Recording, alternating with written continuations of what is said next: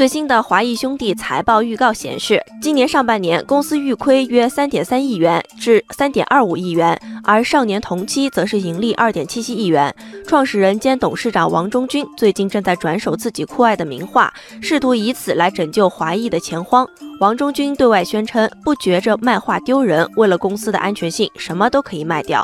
曾经叱咤风云的华谊兄弟，如今怎么沦落到卖画求生的地步了呢？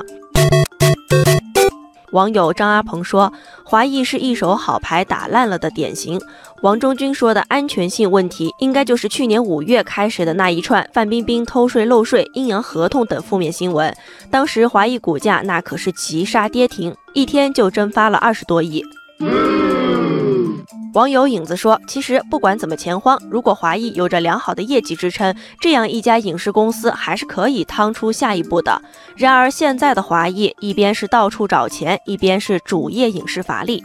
网友王西西说：“做久了电影圈的老大，华谊不再专注于影视业了。这几年，华谊还去投资了游戏产业、主题公园等，在影视方面却逐渐失去了观众和市场。”网友志行千里也说：“近些年的几部叫好又叫座的电影作品。”例如《战狼二》《流浪地球》《我不是药神》等，都和华谊没有关系。华谊在电影题材和模式上的创新能力已经明显不足了。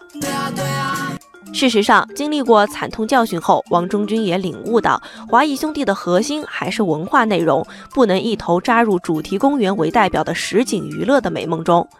网友静观当下说：“主题公园也不是想开就能随便开的。世界五大电影公司开公园的也就两家，华谊还想过开十家主题公园，还是要悠着点啊。”